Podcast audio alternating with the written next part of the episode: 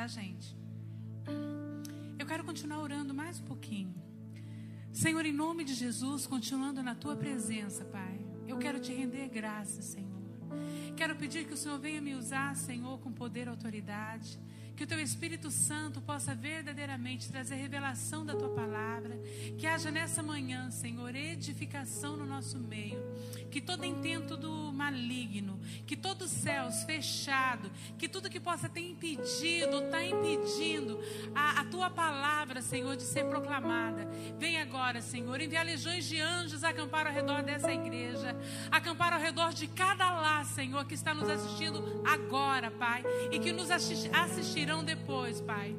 Eu sei que neste exato momento, Senhor, no mundo espiritual, há uma batalha, Pai. Há uma batalha muito grande. Mas eu sei, Senhor, que o teu exército, que o Senhor tem à disposição da tua igreja, Pai, está agora pelejando por nós, Pai. E o Senhor jamais perde uma batalha. Então, em nome de Jesus, todo intento satânico, todo espírito de dispersação, todo mal, venha ser repreendido neste lugar agora, em nome de Jesus. E somente o que é teu, o que é perfeito, o que é dirigido pelo teu Espírito Santo, Pai, venha prevalecer e permanecer, em nome de Jesus. Amém? Amados, eu não sei a respeito de vocês, mas eu senti uma batalha espiritual muito grande no segundo culto, não no primeiro. O primeiro culto estava tranquilo, perfeito, o louvor não fluiu. Pastor, é o que? Eu não sei o que Satanás está querendo, mas ele é derrotado, porque o que o Senhor quer falar para a igreja hoje vai ser falado em nome de Jesus. Amém?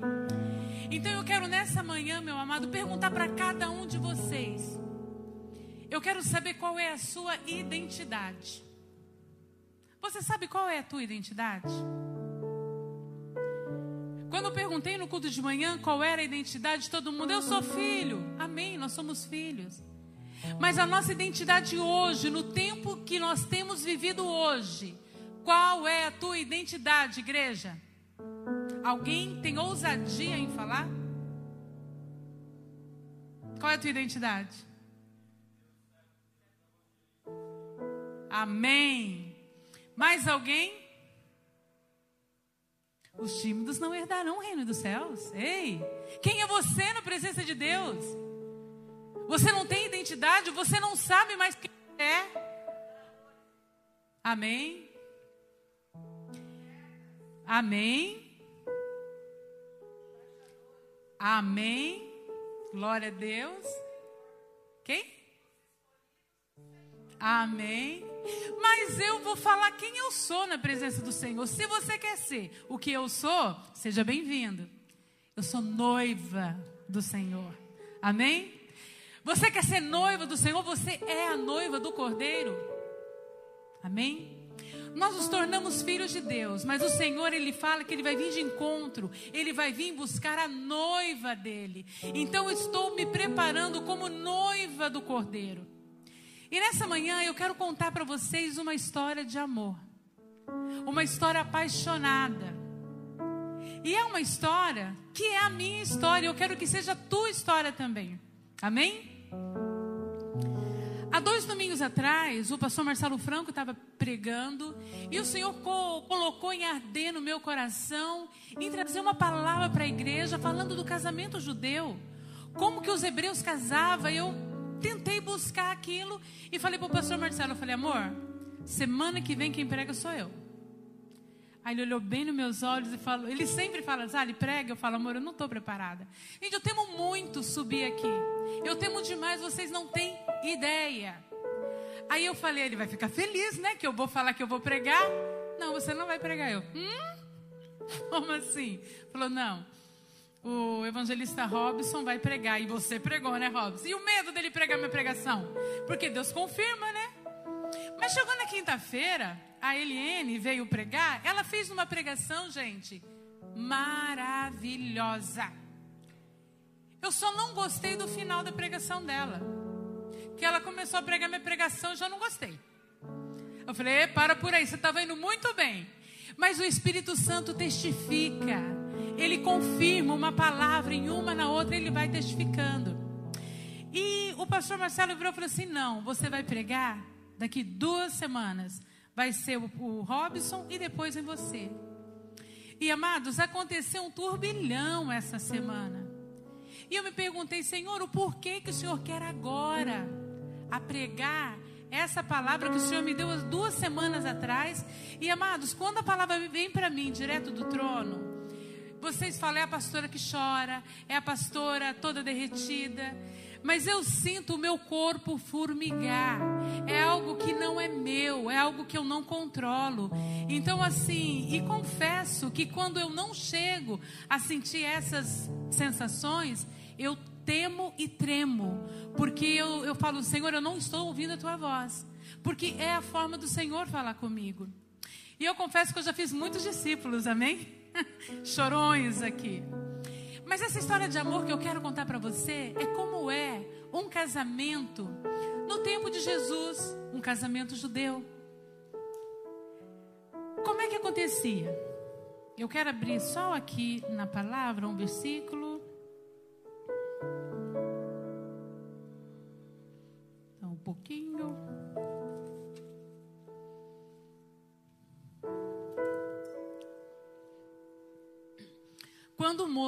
Ele queria casar, ele saía para buscar a esposa dele. E ele chegava e ele encontrava a esposa dele. Quando ele encontrava a esposa dele, ele não ia falar com ela, ele ia falar com o pai dela. E isso no tempo de Jesus. Aí o que, que acontecia? Ele ia falar com o pai dela e ele falava que ele estava apaixonado pela menina e que ele queria um relacionamento com ela. E quando ele chegava ao ponto de já falar deste relacionamento, ele já pedia a mão dela, ele a queria. E naquele momento ele fazia, ele oferecia um dote pela menina. E esse dote pela menina tinha que ser uma coisa de muito valor era algo muito grande. Afinal, era o que o rapaz tinha em oferecer para aquela menina. Então, essa primeira fase desse casamento tem alguma semelhança conosco. Porque a palavra do Senhor, quando ela está lá em João 14, no versículo 16, fala assim: Vocês não me escolheram, mas eu os escolhi para irem e darem fruto, e o fruto permaneça, a fim de que o Pai conceda a vocês o que pedirem em seu nome. Este é o meu mandamento. Amém. Uns aos outros. Então não fomos nós que escolhemos ao Senhor, Ele nos escolheu.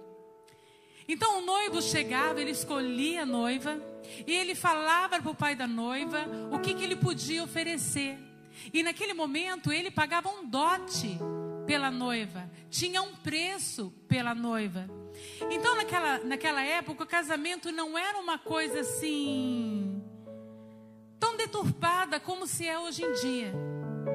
Era algo muito importante, porque aquele rapaz, ele oferecia à noiva tudo o que ele tinha, era um dote, era um empenho que ele tinha a favor daquela, daquela, daquela menina que ele estava apaixonado, era, era algo muito era tudo que ele tinha, ele oferecia naquele dote.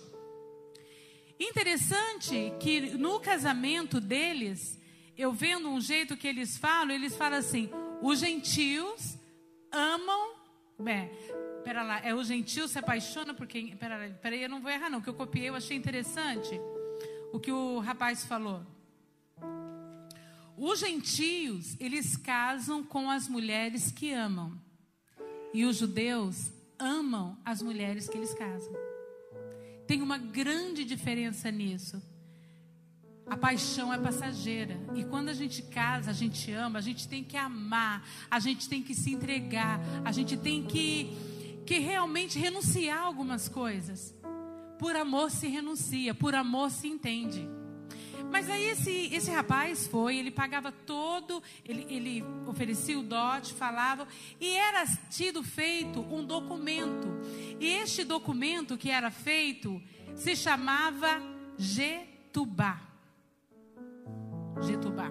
Ketubá. Ketubá. Esse documento chamava. E neste documento, ele era colocado todas as cláusulas deste noivado. Porém, quando essa moça ela já recebia esse documento, ela já tinha recebido o seu dote, então era como se ela já estivesse casada. Ela já era do amado dela. O ato sexual ainda não era efetivo, mas ela já era casada. Já, ela já era prometida dele. Então, aquilo já era feito. No meu caso, eu tenho na minha casa uma ketubá. Você tem uma ketubá na tua casa? Que palavrão é esse, né, pastora? Este é um documento que eles colocam na casa deles. Mas Jesus largou uma ketubá para mim e para você. Essa é a minha ketubá. Essas são as promessas da aliança que ele fez com a noiva dele, que ele fez comigo. E tem muitas coisas na minha ketubá. E eu tenho que ler e entender tudo que o meu noivo está esperando de mim. Ele colocou todas as cláusulas neste contrato. Agora você imagina, o noivo fazia tudo isso, e quando ele conversava com o pai da noiva, ele conversava com o pai da noiva, eles se acertavam, a ketubá, ela já era feita e já era assinado aquele documento com testemunha. O rapaz, ele ia preparar lugar para a noiva, ok? Então vamos lá. João 13, 14 fala assim: Não se perturbe o coração de vocês. Creem em Deus, creiam também em mim. Na casa de meu pai há muitos aposentos. Se não fosse assim, eu não vou lhe teria dito. Vou preparar lugar para vocês. E quando eu for e preparar lugar, eu voltarei e os levarei para mim para que vocês estejam onde eu estiver, vocês conhecem o caminho para onde vou. Amados, então, eu estou colocando a semelhança do casamento judeu com a noiva do cordeiro. Então, naquele momento, esse rapaz, ele finalizava este acordo, ele se brindava com uma taça de vinho e era celebrada essa aliança entre eles, porque a noiva, ela iria ficar esperando o noivo, e esse processo de espera, ele daria em torno de um a dois anos, este processo de espera deste noivado. Na cláusulas dessa ketubá, o que que acontecia? Falava o que, que a noiva tinha que fazer, ela se santificava, ela se arrumava, ela se adornava.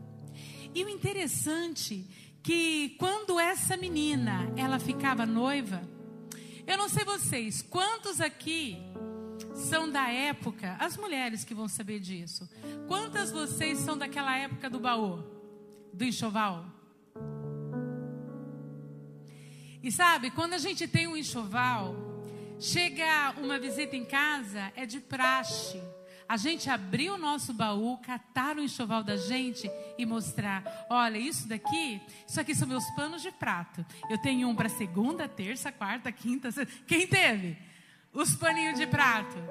Aí você mostrava o paninho de prato. Tinha os jogos de lençóis de usar no meio da semana e de usar no final de semana. Tinha tudo aquilo e amados. Quem teve esse baú e teve esse enxoval sabe como era gostoso abrir sentia aquele cheirinho de plástico novo, porque eu estava preparando o meu enxoval para quando viesse a ter a minha casa com o meu amado. Ia ser tudo lindo. Ele preparava os aposentos das núpcias, que era o que o noivo fazia. E a noiva sempre preparando adornando, ela ficando bonita mesmo. Interessante que nesse choval que eu fazia em casa, amados, às vezes chegava três visitas. Eu mostrava para as três. Aí chegava alguma outra no meio, quando eu já estava na, na última peça, não tinha problema. Eu mostrava tudo de novo, mas com satisfação, com alegria de mostrar tudo que eu estava preparando, porque era para o meu amado, era para o meu casamento, era para minha casa. E o Senhor, ele fez isso. Ele deixou a Ketubá, ele assinou a Ketubá, que era esse contrato. E a noiva do cordeiro tem que ficar se preparando. Naquele tempo, quando a menina ela recebia esse dote, ela passava a tampar a cabeça, usava-se um véu, para que quando ela viesse andar na rua, todos soubessem que ela já tinha sido pago um dote por ela. Um preço muito alto já havia sido pago por aquela menina. E aquela menina, ela estava com aquele véu, mas, e aquele véu era um sinal que todos os outros rapazes que a olhassem, por mais que a desejassem, não a seduziriam. Porque aquele sinal era um sinal que um, um preço alto foi pago. E que no nosso caso, amado, foi um preço altíssimo, foi um preço de sangue, um sacrifício de sangue na cruz do Calvário, a qual ele pagou por nós, e ele foi preparar um lugar para que onde ele estiver estejamos nós também. Essa espera para nós são dois mil anos, no casamento judeu é em torno de um a dois anos. Mas o interessante é que quando essa moça, ela estava com aquele véu, ela andava e todo mundo falava: aquela é uma comprometida. Aquela é uma comprometida. E você, noiva do cordeiro, quando você anda, você tem dado sinais de que você é comprometida com o cordeiro de Deus? Aquele que tirou o pecado do mundo?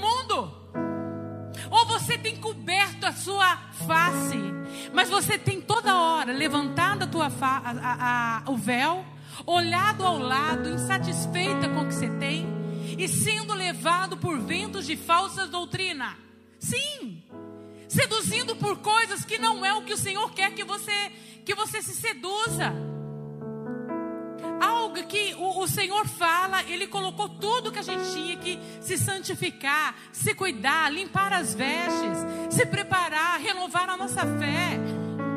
E o que nós temos feito?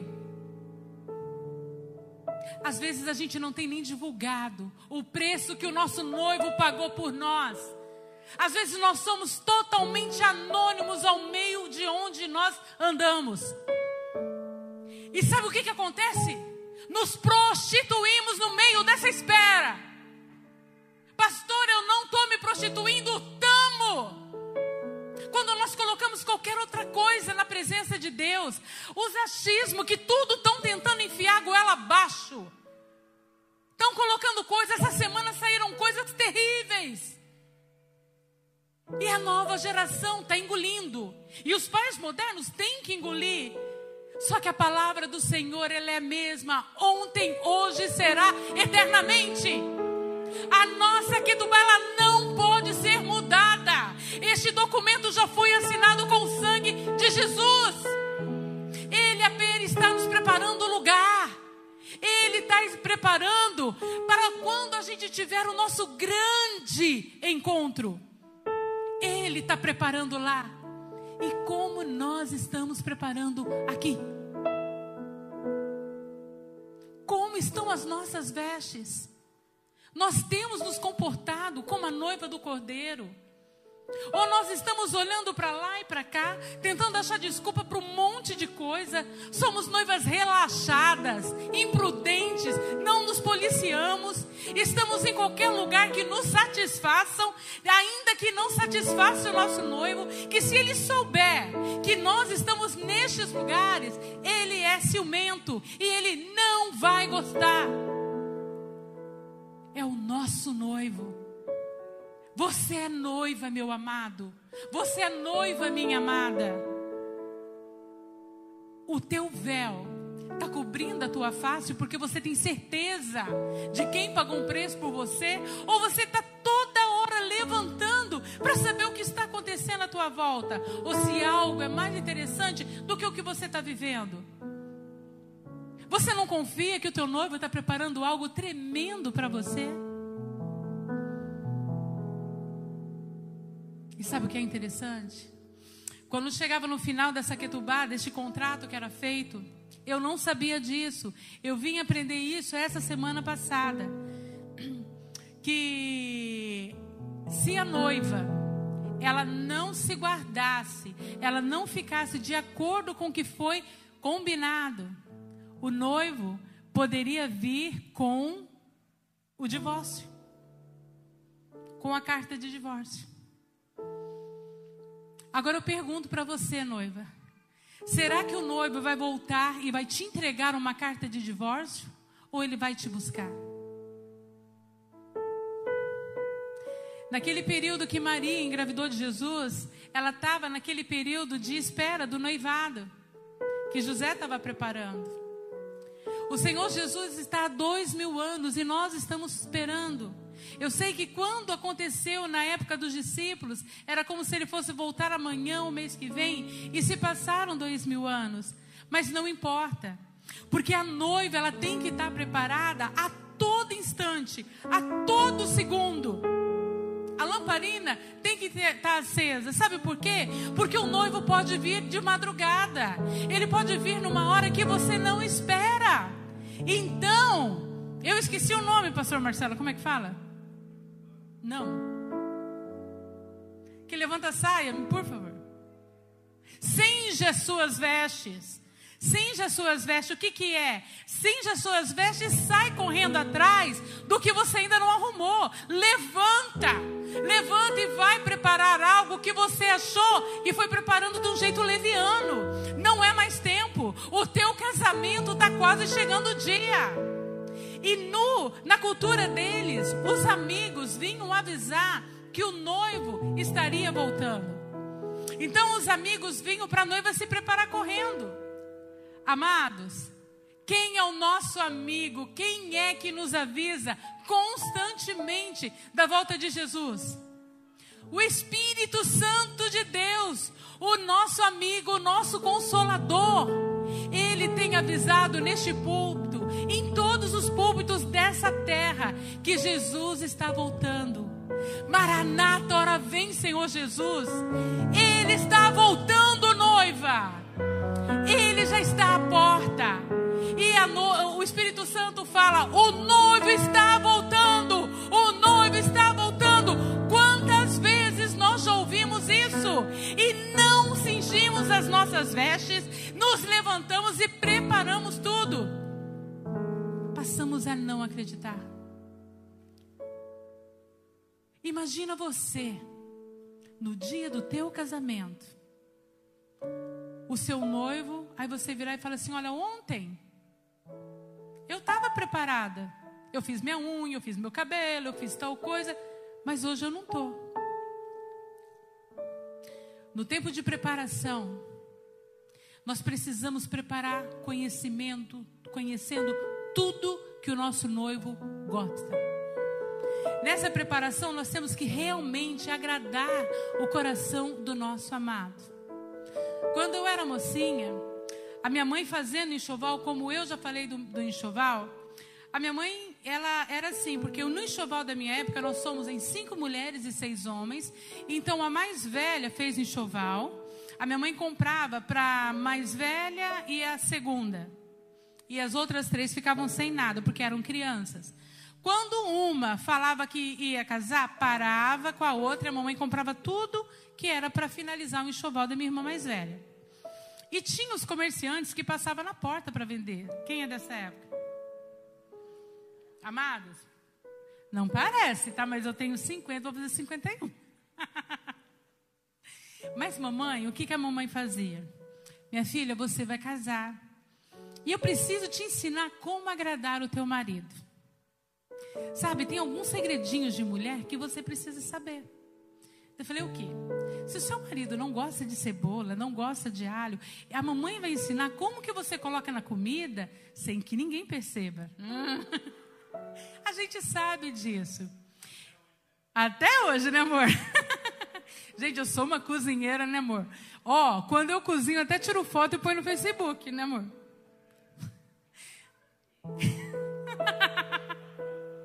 A Marjorie é uma benção, né? Mudando um pouquinho só, né? o tal do baú, né? Teve uma pregação que nós tínhamos lá no Brasil. E na casa que eu morava tinha um baú que ficava no meio do corredor que realmente guardava o meu enxoval. E nessa pregação, o pastor virou e falou assim: o baú seria aquele baú de recordações ruins, que tudo você vai guardando, você põe dentro do baú, né? Aí o pastor perguntou: quem tem um baú dentro de casa? A Marja: minha mãe tem. Não tinha nada a ver com a pregação e ela ainda fala do baú. Falo, minha filha, mas era um baú para guardar roupa. Não, jamais eu guardo mágoa do pastor, né, amor? Nunca, nunca brigo com ele. mas, amado, os nossos pais nos ensinam a ser mulheres virtuosas. Minha mãe começou a me ensinar como cozinhar. Tudo bem que eu não levo muito jeito, mas ela me ensinou. vocês, gente, eu vou falar uma coisa para vocês. Sério. Vocês olham a pastora Zali, me coloca para lixar um chão, para pintar uma parede, para carregar peso. Eu faço tudo tranquilo. Me coloca na cozinha, eu fico em pânico. Eu estou falando sério, não estou brincando. O pior é que eu descobri tanta mulher que é igual eu. Ai, meu Deus. Mas quando eu preciso, eu vou para a cozinha e faço tudo bem feito. Porque minha mãe me ensinou a tudo que for fazer, fazer com excelência. Então a gente faz. Você pode até não saber, mas você fazendo o seu melhor e trazendo amor para o que você está fazendo, vai sair algo bom. Ok? Mas vamos lá. Então você está preparando, você está nessa espera de preparar a noiva. Com tudo isso que eu fui falando para você, na espera do que você foi preparar, como você está preparando para a volta do teu amado, para o amado da tua alma? Porque é a festa do teu casamento, porque o teu noivo está vindo, porque essa é a história da minha vida. Eu estou esperando o meu amado, o amado da minha alma. E eu quero que quando ele me encontrar, ele me encontre com vestes brancas. Eu fico triste, eu me machuco, mas eu me recorro a ele para limpar minhas emoções, limpar os meus sentimentos. E eu não quero ser levado por ventos de falsas doutrinas. Ainda que está demorando, eu sei que ele vai vir, eu não vou desanimar. Eu não quero perder aquele primeiro amor do dia que eu conheci. E ele falou que ele estava lá preparando o lugar. Eu quero estar tá preparando para que quando ele for me ver, ele sinta a mesma paixão que ele sentiu na primeira vez. Noiva do Cordeiro, noiva do Altíssimo, como estão as suas vestes? Como estão as suas lamparinas? Como está o véu que você colocou para mostrar para todo mundo, rei, hey, eu sou noiva do Cordeiro. Um preço foi pago pela minha vida e foi um preço muito alto. Foi um amado da minha alma que viu quanto valor eu tinha. Ele deu tudo que ele tinha, ele pagou com a própria vida, com o sangue da cruz do Calvário. Amados, ele fez isso por mim e por você. E ele está lá, preparando um lugar. interessante que quando o rapaz ele ia para lá, ele ia preparar um lugar, o pai do rapaz não deixava ele saber que dia que ele ia voltar para buscar noiva. Do costume deles. Alguma semelhança conosco que nem Jesus sabe o dia de voltar? Somente o pai, somente o pai sabia o dia que estaria tudo pronto, porque ele tinha que separar as câmaras lá de núpcias e tinha largar mantimento para sete dias. A festa deles largava, é, eram por sete dias. Era algo que o pai olhava e aprovava e falava: agora você vai. E aí, o Espírito Santo que hoje nos anuncia a volta do noivo, a volta do nosso amado. Ele tem anunciado quantas vezes nesses púlpitos.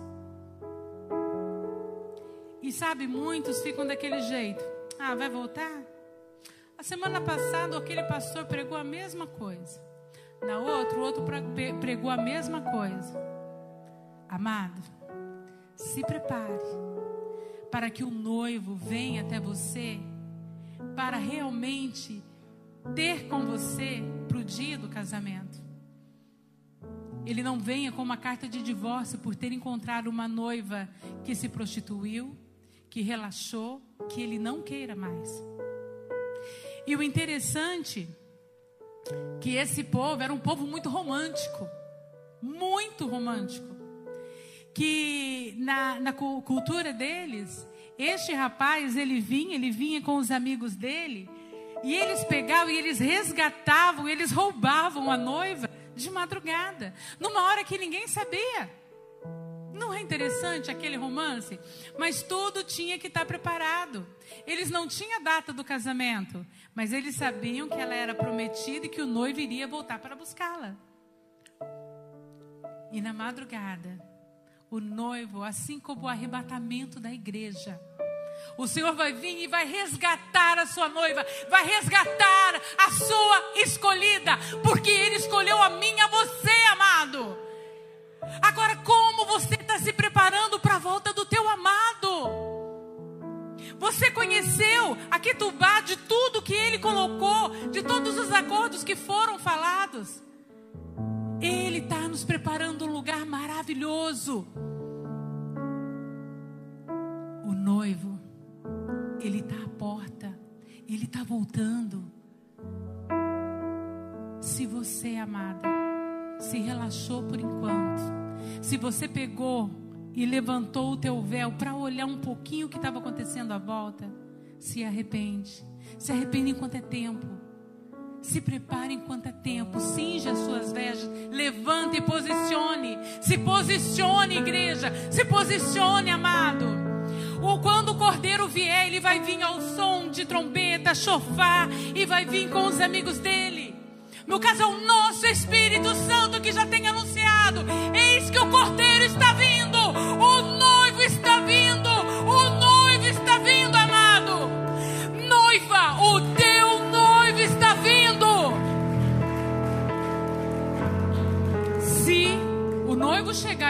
vocês desse jeito, eu não sei se ele vai alegrar. Noiva, o teu noivo que você esperou há tanto tempo está voltando. O teu noivo está voltando, noiva. O teu noivo está voltando. Ele está voltando para te levar, para te resgatar, para te levar para as câmaras das núpcias, das bodas do cordeiro, a qual ele preparou com tanto amor, com tanto carinho. Em nome de Jesus, eu quero que você feche os teus olhos.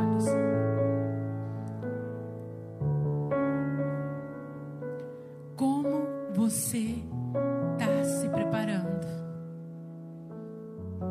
Como você está se preparando,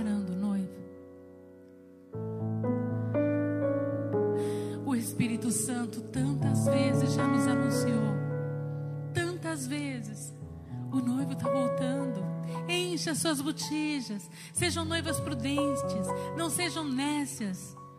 Encha, encha.